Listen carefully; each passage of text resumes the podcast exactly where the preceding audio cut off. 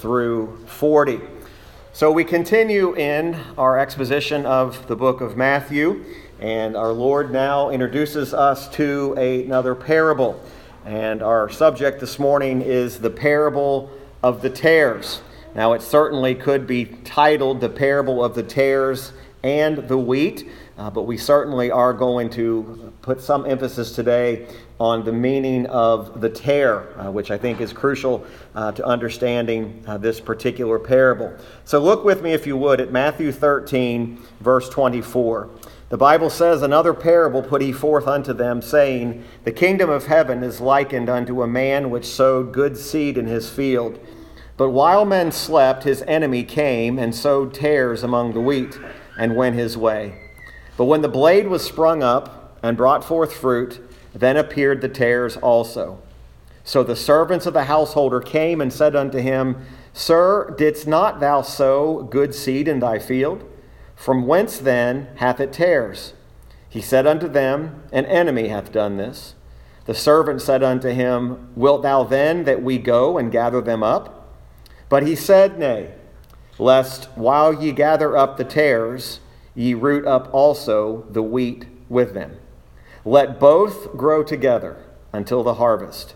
And in the time of harvest, I will say to the reapers, Gather ye together first the tares, and bind them in bundles to burn them, but gather the wheat into my barn.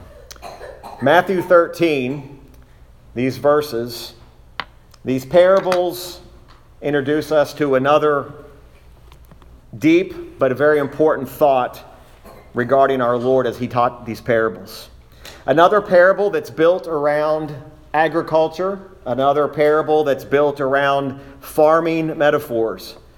But with this particular parable, and this particular parable begins this cycle, he introduces an element that we haven't seen quite as much, but we see it repeated over and over again, and that is how he begins to compare and remind them about the reality of the kingdom of heaven. These parables begin to now speak often about the kingdom of heaven is like. So he begins to now focus on what the kingdom of heaven is compared to. And so that is crucial to understand many of what the parables are going to be. Now, certainly, he has mentioned this before. All the way back in Matthew 4 17, Jesus did preach about the kingdom when he said, Repent, for the kingdom of heaven is at hand. So, this kingdom of heaven is an important topic uh, in the Sermon on the Mount, and it's also an important topic here uh, in these parables. Now, folks, it is vitally important that we keep the kingdom of heaven before us as the main subject because if we don't keep the kingdom of heaven as the main subject, we are going to veer off into a wrong direction. Uh, we're going to start finding, when he starts speaking about things of value and things that are precious, we're going to miss the fact that he's talking about the value and the preciousness of the kingdom of heaven, not the preciousness necessarily of man. And uh, this is where the parables often take a wrong turn, uh, where man begins to compare himself to things like the pearl in the field, and that you were the pearl, and that's why God came looking for you. The pearl is not about you, the pearl is about the kingdom of heaven. And that changes the entire purpose of the parable when we realize we're not the pearl of great price the kingdom of heaven is. The kingdom of heaven is that which the riches that he talks about that are so vitally important. As we keep the kingdom of heaven ever before us, it will prevent us from putting again the emphasis on man and yet and instead we will put the emphasis where it's intended, which is upon our Lord. So this parable begins by those words. Another parable he a parable put he forth unto them, saying, The kingdom of heaven is likened unto a man which sowed good seed in his field.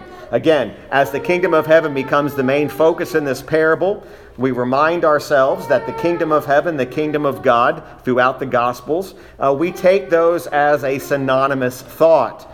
Now, Matthew, of course, being a Jew himself, and this is part of uh, Jewish uh, history we often don't think about is that they were very careful even in Matthew's day, to not use the name of God or to be very careful in how they spoke of the things of God.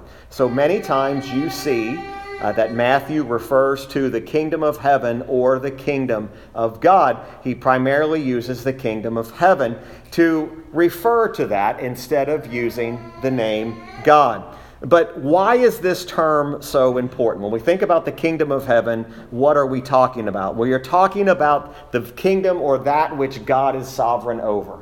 We've been learning on Wednesday nights what is God sovereign over? He is sovereign over all things. The kingdom of heaven, he is he has sovereignty not only over heaven, he has sovereignty. He is the center of everything. And that is really at the heart of what Jesus is talking about here. He's announcing not only the sovereignty of God, but also the reality that when Jesus came to this earth, and as we've, we've spoken about today, when Jesus came to this earth, robed in human flesh, never ceasing to be God, he was announcing the coming of the kingdom, of this heavenly kingdom, into this world. Now, again, it was Jesus announcing the presence of the kingdom. It's very appropriate for Jesus to use the terminology so that when we think about Jesus' arrival into this world, we can consider it that the kingdom of heaven has arrived. His sovereign kingdom is indeed here. So, this parable, with those things in mind, leads us to consider what was this parable really about? Well, you'll notice here that as the parable goes on, we're not introduced to a brand new subject, if you will, but rather a continuation of the idea of the field. Now, we've already learned that the man who sowed good field, the man who sowed, the sower is Christ himself. And so, the good seed, Christ always sows good seed. Uh, it is not Christ sowing bad seed. But this gives us the clear and clear picture of what the gospel really is. As Christ speaks of the kingdom of heaven, he is continuing to make the truth to those who are his so very clear. Now, if we understand, if we have eyes to see and ears to hear, we can clearly see that this, this parable is being given not so that we would emphasize farming or agriculture, but that we would see the beauty of Christ being compared to these things and how his kingdom, how the kingdom of heaven leads us to very clear conclusions.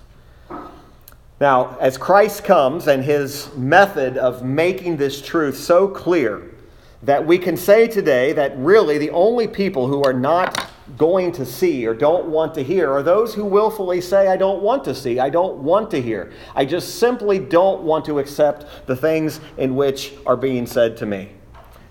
But we already know, those of us that are in the Lord, we know that the man who sowed is Christ. Uh, this is not a commandment for us to go out and sow seed. This is specifically about the chief sower, Christ Himself, who always sows good seed. So, what did we know that Jesus did? When the kingdom of heaven came, Christ sowed good seed in the kingdom. It was not Christ who sowed bad seed. It was not Christ who sent seed that was flawed. He sowed good. But the parable announces that along with the good seed that he sowed, somebody sowed bad seed. And the interesting thing is, they sowed seed in the same field. So that in one field, there was good seed that was producing good crop, and there was bad seed in the same field that was producing that which is bad. The good was the wheat, the bad is the tares. As I mentioned at our 10 o'clock, Wheat does not become a tare, and a tare does not become wheat. Wheat is wheat. Tare or a weed is a weed. A weed does not turn into wheat. If you put uh, you have a weed in your garden, you can look at that, you can water that, you can fertilize that. It is not going to turn into anything other than what it is. It's a weed. The parable is not about finding out who the tares are and turning them into weeds. These tares are intentionally sowed, and Jesus himself says they are, to- they are sowed by an enemy. They were never intended to be good seed. they're a bad seed that produces a weed. That weed has been sown within the same kingdom. Now, we'll talk a little bit about what that kingdom refers to. But he sowed the seed in his chosen ground. Notice the Bible says that it was seed was sown in his field. The sower sowed seed in his field. Now, it's all his field. Whether we're talking about the entirety of the earth or we're talking about the church, it is his field. He sowed the good seed. It was his choice of ground. So he sowed that which is good. But then notice what it says in verse 25. But while he while men slept, his enemy, whose enemy? The enemy of the sower, the enemy of the chief sower, who is whom? Is Christ. The enemy slips in while the men are asleep. And what did the enemy sow? Tares. It doesn't say they tore up the wheat, they sowed tares among the wheat. They intermixed it, they dispersed it inside of where the wheat was, and went his way. So the enemy comes into his field, the sower's field, which is Christ's field, and sows seed, bad seed, intersperses it with the wheat while the men slept. Now there's a there's a lot of lessons that are in this. There's a lot of directions we could go with this. But what I want us to keep in mind is I want you to keep in mind what the intent of the sower, the enemy of the tares was. It was to disrupt and, if possible, to destroy the field. The sower had bad intentions. The sower was not putting the wheat there to help out the field, to help out the kingdom. The, sow, the enemy was sowing that tare in order to try to do damage to the kingdom, the kingdom of heaven. Now, we all know or should know who the enemy is. The enemy is Satan himself, the enemy is the demonic angels. It is the, the reality of the demonic presence that is in this world. Now, you can say, I don't believe in all that. I don't believe in spiritual warfare. Then you don't believe the Bible. Because spiritual warfare is very, very real. And spiritual warfare, if we could look into the heavenlies and actually see the warfare that's going on for the souls of men, we would be astounded at what's happening where we can't see. It's not, it's not a myth, it's not fairy tale. There is a very real enemy. Now, I do want you to know as Christians today that that enemy, Satan, was defeated at the cross. And we need to start living like that. We need to start living that Satan was destroyed. Now, is he going to try to disrupt? Absolutely. Is he going to try to oppose the gospel? Absolutely. Will he ultimately get the victory? No. Will anything hinder God's plan? And will anything destroy God's field? Will, he, will Satan be able to destroy the wheat? No, he will not. But we say, wait a minute. Shouldn't we do something about the tares? Well, that's exactly what the servants ask. They want to know, because when the, when this, the tares are being sown, notice what happens here. The enemy came, and we again know who the enemy is. And notice that as the seed of the tare is sown, the result is verse 26 When the blade was sprung up and brought forth fruit, then appeared the tares also. Now, here's an interesting little tidbit about historical times. I don't know if this is true today, but even in Jesus' day, those who wanted to get back at another farmer or wanted to take vengeance on another, real life example, would go into another person's field and try to plant bad seed. As a matter of fact, they would do many things that would try to choke out the good crop as a way of getting vengeance on that farmer that they had a problem with. And as they planted that, they would do everything they could The interesting thing is about these wheat, the wheat and the tares, is the tares that were planted, even when they sprung up, they looked exactly like wheat. You could not look at them and tell the difference. They look the same. So the vengeful farmer that would go into the field of another person and put that there is putting it there intentionally with the intent of deception and with the intent of destruction. I found it interesting that even in the very beginning, when this plant comes up in verse 26, when it mentions all of these plants looked exactly the same, so that even a quote unquote plant expert could not look at them and say, that one's wheat and that one's a tare. That's pretty clever, isn't it? It's pretty clever that within the wheat field there would actually be tares. The naked eye couldn't tell the difference. There was presence of tares, weeds, within the wheat. But it didn't happen until the plants came up. That's a key to understanding. The good seed continues to grow. Evil seed also continued to grow. And both seeds were hidden for a while, but when one sprung up, the other one also sprung up. So they sprung up, in a sense, together. Now, you might have a note in your Bible that this weed was most likely called darnel, D A R N E L. A lot of study Bibles have that word in it. And it is a real weed that looks so much like wheat, it's nearly impossible to tell the difference. Now, the greatest act of deception, I've said this millions of times, is not obvious wrong, but that which is closest to the truth. Okay? The devil does not deceive you with an obvious con- contra- contra- contra- contradictory statement, right? It's deception with that which mimics the truth. The devil is not going to alert you to his deception. He's not going to announce to you, Here I am to deceive you. That's what's happening in the kingdom as well.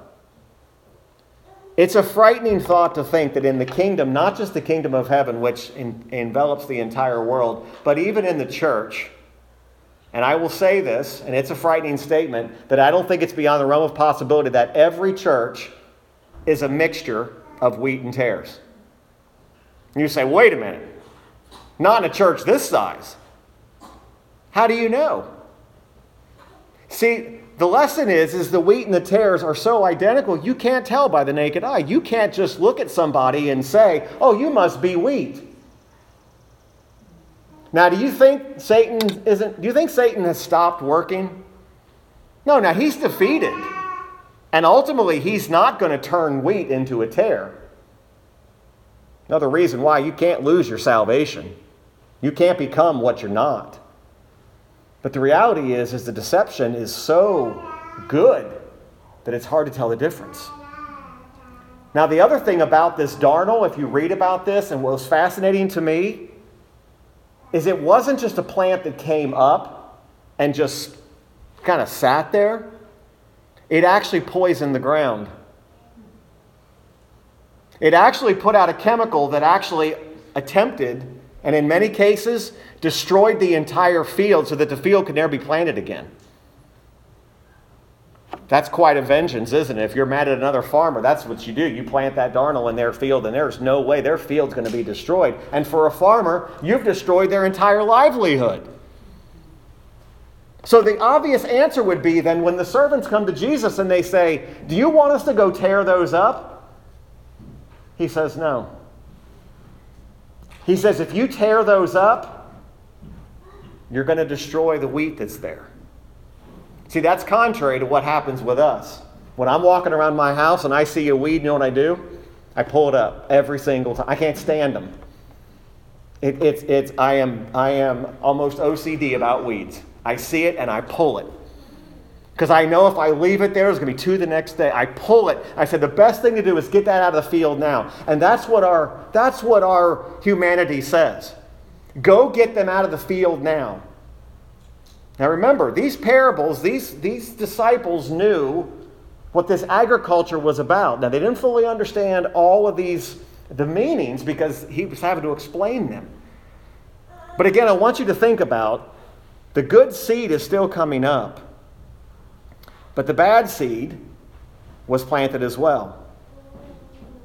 Now, in a scenario like that, the enemy that planted vengefully into another farmer's field, what does he get for that? He doesn't receive any better crop. He doesn't receive anything from it. All he receives from it is that he injured the person that he hated. Satan is not getting a single thing by planting tares within the wheat. His entire intent is to try to damage. Are you hearing me? Is trying to damage that which is planted. He doesn't receive anything out of it. He's not taking any of the wheat. That's why Jesus is so clear here in a moment when he tells the servants what he wants them to do and he gives the example. He said, No, no, I want you to hold on until the time of harvest and then we'll deal with it. Of course, he's talking about a spiritual harvest. He's not just talking about an agricultural harvest in the fall. So the servants, verse 27, of the householder came and said unto him, Now notice this. This is, this is fascinating to me. Sir, didst not thou sow good seed in the field? Now, their first question is interesting. Well, didn't you sow good seed? As if there was some kind of an accusation that if you sowed good seed, why is there bad seed there? Why does it have tares? If you're so good, then why are there tares? They see the growth because it's now sprung up. But what they didn't see is they didn't see when the bad seed was actually sown in the ground. That is what we don't see. We don't see where Satan has sown. We don't see the evil intent, just like the vengeful farmer that planted in that field if he did it at the cover of night and the servants were asleep, they didn't see it. We don't know when he snuck in and did it. All we know is that the result came up. And the result was somebody planted tares in the wheat. What a question. Why are there tares? It would be like us asking the Lord today, why are there tares within a local congregation like this one? Why are there tares within the kingdom of heaven? Why can't I go anywhere in the world and find an entire congregation of wheat or an entire country of wheat? Why are there tares everywhere I go? Because right now, the harvest hasn't come yet. But there's coming a day when harvest come, time comes, the Lord is going to separate the wheat from the tares. And scripturally, it says there are going to be reapers that are the angels that are going to know exactly who the tares are and know exactly what the wheat is, and no wheat's going to be pulled up by accident and included with the tares, because then I would suggest that you must have lost your salvation along the way. The Lord knows those that are His. He's not wandering. If there's somebody here today who, listen, again, I'm not looking at, you know how difficult this is, right? I'm not looking at anybody saying, there's a tare, there's a tare. I'm just telling you, if there's a tare in this building today, the Lord Jesus Christ knows it, even if nobody around us does. And there's no way a tare is going to take wheat out of his kingdom. There's no way you're going to remove them from his kingdom.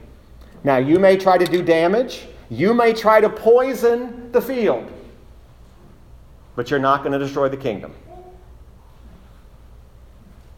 There have been entire churches overrun with probably tares. There have been entire churches who thought it was a congregation of wheat, only to find out it was nothing but tares that the evil one had sown. And they don't even know when he sowed the seed, but it came up. And it may have been a church that was prospering. It may have been a church that was thriving. They may have seen people coming by thousands, and they may have seen membership rolls go up only to look up and say, wait a minute, these aren't good seeds that have been sown. These are all tares. Now, listen, To think that the enemy is not at work is to have your head in the spiritual sand. Just because he's defeated doesn't mean he's not opposing. Remember, there's a big difference, like we learned this morning, in being an opposer and actually a destroyer. So what did they what were the servants in the parable expecting? Well, if it's if it's a field that was planted by the householder and he planted good seed, then what should my expectation be? That there should only be good seed in that field. That's kind of what our expectation is. If these are the things of God, then this should be a congregation here of nothing but good seed. Because we stand on Christ, we sing about Christ, we preach about Christ, we preach the gospel every time we're together, then this should be nothing but good seeds. The problem is, is that the enemy sows tares among the wheat, and we don't know when he sowed them. The question is left for Jesus to answer. Notice how clear he is. He said unto them, An enemy hath done this. He clearly says, This is not my seed. Well, wait a minute. Doesn't, doesn't God, again, you'll, you'll get, grant me the liberty to say this, doesn't God want to save everybody? Somebody planted the bad seed, somebody planted the good seed. The good seed is going to be harvested and put into his barn. The bad seed is going to be sent off to everlasting destruction. That's not my words, that's the Lord's words. But the master answers the question. He knew who did it. Now, it's interesting that the master knew, but the servants who were asleep had no idea. He identifies right away. I know who's responsible for it. It would be like the vengeful farmer in my illustration saying, Oh, I know who it was. It was that farmer three fields down that we've had an argument with. He did it. Jesus wasn't guessing as the householder, he was saying, I know who did it. It was the enemy. You see, every time we go before the Lord and we tell the Lord, Lord, do you see what's happening in this world? Do you see what's happening in my life? Do you see? And the answer to all those questions is yes, of course I see it. And I see every single tare everywhere in this kingdom. Whether it's the church or whether it's this world, I see them all. Nobody is getting into heaven that's a tare. Tare is bad seed. The servants were eager, of course, to undo the wrong. Have you ever realized how quick we are to volunteer to undo the wrong? I'll fix it. I'll fix it. Do you know how many times we've been mistaken in judgment where we thought we were taking the step of removing a wrong only to remove someone or something that was right? Because our judgment tells us one thing, because we're not omniscient, we don't know all things. We make a judgment call based upon what we see, what we hear. And we determine somebody is this and somebody is that. Only God knows. Now, we can see some obvious things. If somebody comes into the church and is obviously propagating a false doctrine and they're telling other people about it, they're making themselves very obvious. It's happened here in the seven, almost eight years I've been here. It's happened more times than you want to know. And thankfully, in many cases, and I praise God for this, God's took care of it. I didn't say anything. I gave it over to God. I said, God, you, you, you got to take care of this. And He took care of it. There's been other cases where we had to do something about it because it was obvious. This is not obvious. This is truly looking out into people and maybe even looking into a pulpit. Please don't miss that. Don't think for a moment that people who stand before you and proclaim the word of God can't be a tare. Don't think for a moment, oh, that's the preacher, that's the pastor. Don't do not do not elevate any man. And do not elevate me in any way, shape, or form. We only elevate and lift up God, lift up Christ. Man, at his very best, is a sinner. At his very best, he's a sinner. But God knows. God sees every tare, He sees all the wheat. The servants want to go out, they want to remove the false wheat and let the true wheat grow. Here's a question How would they know which ones to pull? Did they have some inside knowledge nobody else had? That's why he's going to tell them in a moment number one, you can't go out there and do it because if you do, you're going to pull up the good with the bad because you can't tell the difference. It's amazing how spiritually arrogant we are. It's amazing how much we think we know and how much we can correct God's thinking and say, I know what's going on here. Listen, I've had, I've had so many situations in the years I've been a pastor that I, I'll just be honest, I misjudged them because I based it upon only outward appearance that looked a certain way without real deep knowledge of what was going on. We're all prone to that. But the servants wanted to go and pull all the, the false wheat out. They wanted to pull the tares out. Because they thought by pulling the tares out, that would let the true, the true wheat grow better. No, that's not, what, that's not what Jesus' response is. That's not what the householder's response is. No, he does the exact opposite of what we would do. Instead of removing that tare, what does he say?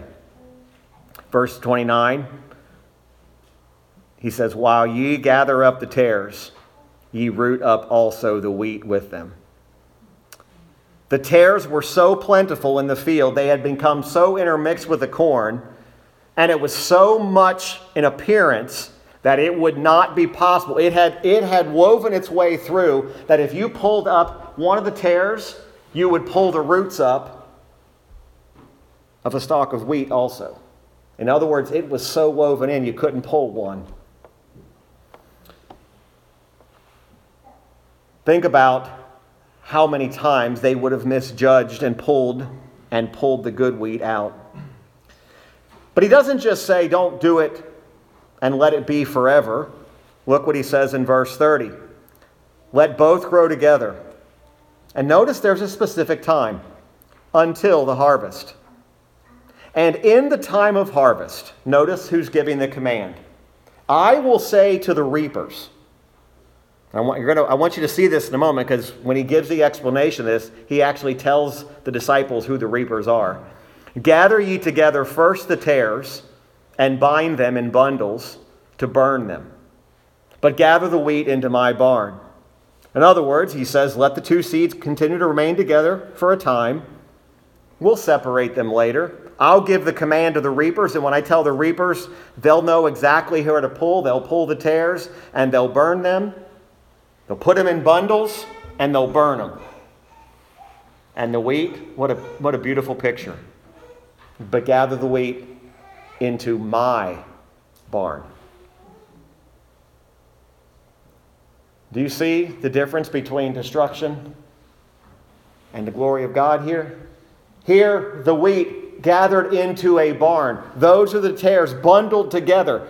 Not a single tare is going to get in to the barn. And not a single wheat is going to get into the bundle. Take comfort in that today. There's not going to be a mistake in the last day that you have to live your life worried and concerned. Am I really going to make it? If you are in Christ Jesus, if you have trusted in Him alone for your salvation and you repented of your sins, dear friend, you are already the wheat. You cannot become a tare. And our churches have got to stop teaching this false doctrine of losing salvation, that I'm wavering back and forth between wheat and a tare, wheat and a tare. You're either in Christ or you're not. You're not moving between the two. Now, again, he lets them grow. And it is true, the evil will try to damage the good. But it would be better, I want you to listen to this, it would be better to do a little bit of damage now than to cast out the good with the bad. In other words, would it be better to make a mistake and pull the wheat, pull the wheat and throw it into the bundle later? Or would it be better to let the enemy have its time? The devil only has a season. And again, I'm not talking in eschatological terms. I'm just talking the devil, regardless of what you believe, he only has a season. And that season compared to eternity is absolutely nothing. The reapers will be employed for a specific work. They'll do the work right, they'll do it correctly. The wheat will all be gathered into the Lord's own barn. There will be a perfect separation. Notice it's the Lord that will say, I will say to the reapers.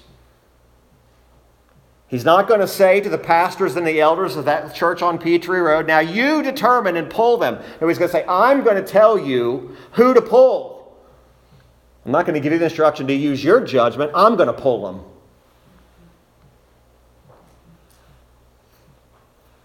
If we truly understood our own finite limitations spiritually, our Lord declares that the doom of the terror, the false professors, is a terrible ending. Bind them in bundles, put them all together burn them. There is no clearer expression of destruction than to bundle and throw them in the fire. But there's also no more glorious statement than what Jesus says gather the wheat into my barn. All gathered, every one of them recognized as one of God's. See, we're longing for that right now, folks there, there's this movement where Christians are trying to make, they're trying to Christianize society.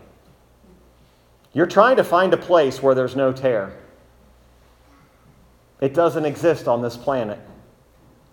There's nowhere in the world that is all, everybody there is a Christian. People say it all the time. I want to go work at a place where there's nothing but Christians there. It's impossible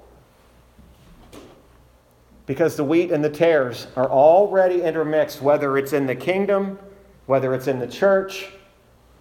And Jesus himself says, just wait until the harvest comes, and they'll be separated, and it'll be a perfect separation. Now, how do we know this is what all this means? Am I just making this up? No, if you'll drop down to verse 36, and we'll go through this because he gives a very clear example of this he's explained. Now there's another, there's two more parables we're gonna we'll come back to next week, but it's he he, he jumps from that those other two parables, the parable about a grain of mustard seed, but then he jumps down and gives the explanation because the disciples say in verse 36 Then Jesus sends the multitude away and went into the house, and his disciples came unto him, saying, Declare unto us the parable of the tares of the field. Okay? So they come back and they say, uh, Lord, we want to know uh, what this is all about. Explain to us the parable of the tares. And notice how quickly and how efficiently the householder, the Lord Jesus in this case, explains it. Immediately he says, He answered and said unto them, He that soweth the good seed is whom? The Son of Man. Notice he says he sowed the good seed. He didn't sow the bad. The sower of the seed is the Son of Man.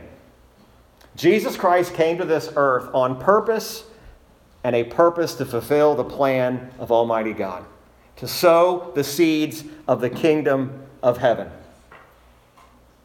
The kingdom of heaven is all grace, all truth. It is where our spiritual life comes from.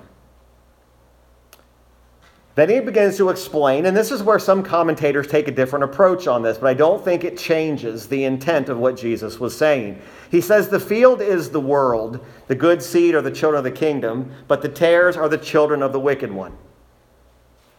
Jesus is very clear. The wheat is one, the children of the kingdom, the tares are the children of the wicked one.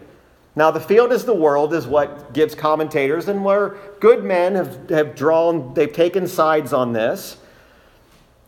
But the world or the field can include all of those things. It can include the world itself, it can include the church. There's the dispute about is it referring just to the world in general or is it referring to the church? When you look at what's happening in the parable, we can understand why it's hard to figure out which one is he talking about. But here's what we can't argue about. We can't argue about who the sower is. Right? We can't argue that the sower is Christ himself. When we read the field is the world, some commentators say Jesus is only talking about sowing the seed of the kingdom of God, the seed which brings forth the fruit of salvation, even while the devil himself is sowing his seed to disturb the kingdom of God and stunt its growth. Now, that's one way we can look at it. The other way, and the rest of this parable, is very similar to the way Jesus describes his kingdom in other terms. Notice with me. The enemy, verse 39, that sowed them, sowed what? The bad, wicked seed. Is whom? The devil. When is the harvest? The end of the world. So if someone asks you, when's the harvest coming? Your answer is in the end of the world. When they say, when's the end of the world, what do you say? We don't know. You don't put a date on it because you can't. But you can say this I know that Christ has sowed the good seed, and I know the enemy has done everything he can to stop that good seed. It's the devil. But wait till harvest comes. And at harvest time, we'll be at the end of the world. The end of the world, what's going to happen? The reapers are the angels. Remember back in the verse, he said, I will call my reapers? The reapers are the angels the angels minister to God. People often say, What's the purpose of angels? An interesting study for you is to study throughout the Bible. The purpose of angels have all sorts of purposes. They're the ministers of God. We have angels that surround the throne of God. We're, learning, we're going to learn more about that on Wednesday. But then there are angels that are carrying out the ministry of God Himself. Now, we can get tied up into figuring out how this is all going to happen, and we can speculate and we can look at all, but here's the promise Jesus says that at harvest time, at the end of the world, when the time has come, the reapers, the angels, are going to do just that. They're going to separate. Similar teaching when we talk about he knows his sheep. He knows who his are. This world and the church, I think, has to be included in this. It is a field of intermixed growths. And it has to be this way until the end of time. You are never going to find on this earth, you're not going to find a place where there's nothing but wheat growing. There's always going to be tares among the wheat. Now, maybe, that, maybe we don't see the seed yet. You say, are you saying that you're certain that somebody here today is a tare? I'm not telling you that. What I'm telling you is, is that we don't see when the seed was sown. Do you know seed could have been sown by the enemy that's not sprung up yet? You say, I don't see anybody sitting here. Folks, you're, you're, you're thinking about this too humanly. This is not a human battle, this is a spiritual battle that's going on. This is all going on, and you're not, you don't see this. Because we just think, okay, seeds are a person. No, it's the spiritual application here. When was the seed sown? That's what nobody knew. They couldn't recognize it when it came up. The enemy sowed, that's the devil. The harvest is the end of the world. The reapers are the angels. The devil is the sower of evil men, of course. Think about the very beginning. In the beginning, God created the heavens and the earth. He puts Adam and Eve in a perfect environment. The serpent comes along, and the serpent gets them to question and deny the authority of God's word with a simple, didn't take much, hath God really said? You know, some professing Christians, that's all it takes to knock them off. Has God really said you can't? Has God really said that if you do this, you'll really, will you really die? And yet, that's exactly what happened in the garden. And of course, many times in our spiritual pride, we say, had I been Adam or had I been Eve, I wouldn't have done that. You would have done the exact same thing. Like you were doing God a favor. God should have chosen me to be Adam. The results would have been the same. And you would have done the same thing. Husbands, you would have blamed your wife. You said, It's this woman you gave to me. It's the whole reason I did it. And you would have tried everything you could to cover yourself and hide yourself because of the shame and the guilt. And he would, God would have come in the cool of the day and he would have said, Where are you, Adam? Not because he didn't know where you were, but to indicate you're hiding from me because now you feel something you didn't feel before. You feel guilt, you feel shame. You know what sin does. So the last two verses, the verse 40 and 42 is therefore the tares are gathered burned in the fire so shall it be in the end of the world the son of man shall send forth his angels they shall gather out of his kingdom all things that offend think about that all things that offend and them which do iniquity and shall cast them into a furnace of fire. There shall be wailing and gnashing of teeth. A gathering of all things that offend. Those who work evil, those who work iniquity, which will include every false professor, every pretender, every person who claimed to be what they really were not, including those tares. Now imagine living in a world where wheat and tares are both flourishing. That's exactly what we're living in, folks. The wheat and the tares are all flourishing. The sun even shines on the unjust, the Bible says, does it not? God hating farmers produce wonderful crops. And if we act like the Pharisees do, we can look back and we say, boy, God really shined his face on that farmer because that, look at it, he must be a real follower of Christ. His face even shines in common grace on the, on the atheist farmer. Doesn't mean it's a believer. The angels are simply those who are ministers of God, and they are what's been described as the executioners of the wrath of the Lamb. Oh, we don't talk about the wrath of God much in our churches anymore because it doesn't draw a crowd. It makes people nervous. It makes them squirm a little bit. Nobody wants to talk about God's wrath. We only talk about what God's, God's going to do for me today. Listen, the wrath of the Lamb and the wrath of God is a part of the plan. And actually, the removal of all that is evil and all that is wicked and all that is sinful is the ultimate demonstration of the love of Christ. So when you say, I, go, I don't want to go to a church, I want to go to a church talks about the love of Christ. If you want to know what the real love of Christ is, you got to talk about the wrath of God. You can't separate the two. You can't say, I don't want a God of judgment, then you don't know the Christ of love. Sin must be judged. And part of that act is to judge that which is contrary to the righteousness of Christ. The kingdom, notice verse 43 then shall the righteous shine forth as the sun in the kingdom of their Father. Who hath ears to hear, let him hear. There's that ending of these parables often. If you have ears to hear, hear it. But think about the promise here the righteous shall shine forth. The righteous are whom? They are those who are now been declared just by the righteousness of Christ.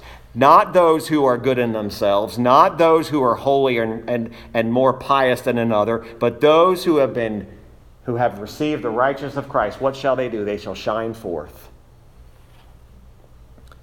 as the sun in the kingdom, I love this, of their Father. The intruders are gone. The bad seed's gone. The tare is gone. We will never have to be in glory wondering, I wonder if someone's here who shouldn't be here. The question I want to ask you today as we finish is very simple. Again, it's not meant to manipulate your emotions in any way, shape, or form. But certainly we know that it's possible that the wheat and the tares can be in the same local church. The message of the parable, very simply, is, is that Jesus knows who belong to him. You might sit here today and you might say, I praise God that I am one of his. I praise God that I know him as my heavenly, as my heavenly Father, as my Savior. But have you repented of your sin and trusted in Christ alone for your salvation? Because if you're trusting in anything else, if you're in anything else, your salvation is not of the Lord. Christ is the only way. Listen, I've been coming to church all my life. Folks, we've heard these so many times, we just tend to tune them out. But I'm telling you, there are people who are seated in churches all over this country who are trusting in something else other than Christ. That's why the gospel goes forth from this church every single service because we can never, ever, ever just assume that every single person here is a believer. I trust that the Lord, in His mercy and in His grace, will open your eyes to the truth if He has not, and that you'll repent and believe the gospel. Let's conclude by singing